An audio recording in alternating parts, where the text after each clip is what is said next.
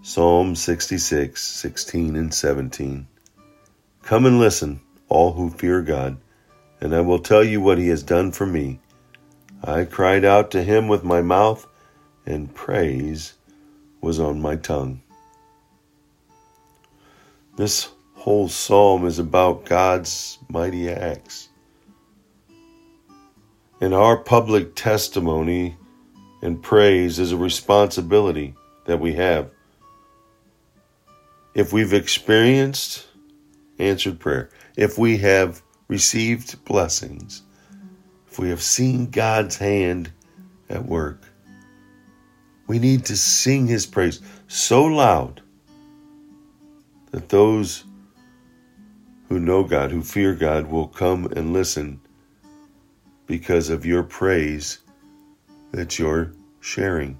Not in a gloating, not in a cocky way, in a confident way of just singing the praise of our Lord, being thankful for what we have.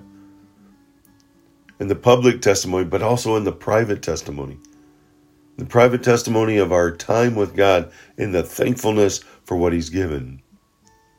Not always looking for the next step, not always looking for the next thing, not always the plans that we have are His. The blessings of the provision is His as well. And we don't spend enough time in reverence and in thankfulness and in singing His praises for what He has done. And being good stewards of what He has done. Being steward, good stewards of what He's provided, the blessings He's given, the, the moments and the even through the trials that we have been thankful for God and His provision through it, not forgetting. not forgetting what He's done, not forgetting what He's provided, even in the desperation that we've reached out, and then it's over. And so is our thankfulness, so is our praise. No, let it not be. Let's take verse 16 and 17 to heart. And let's sing his praises. And let's tell people what he has done for us, for those around us, and cry out to him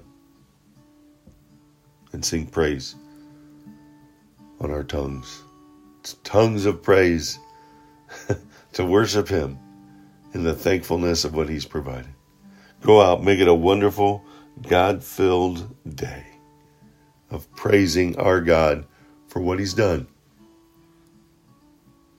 He did it. He did it for us. Let's do it. He's left us here. So let's do the same for others.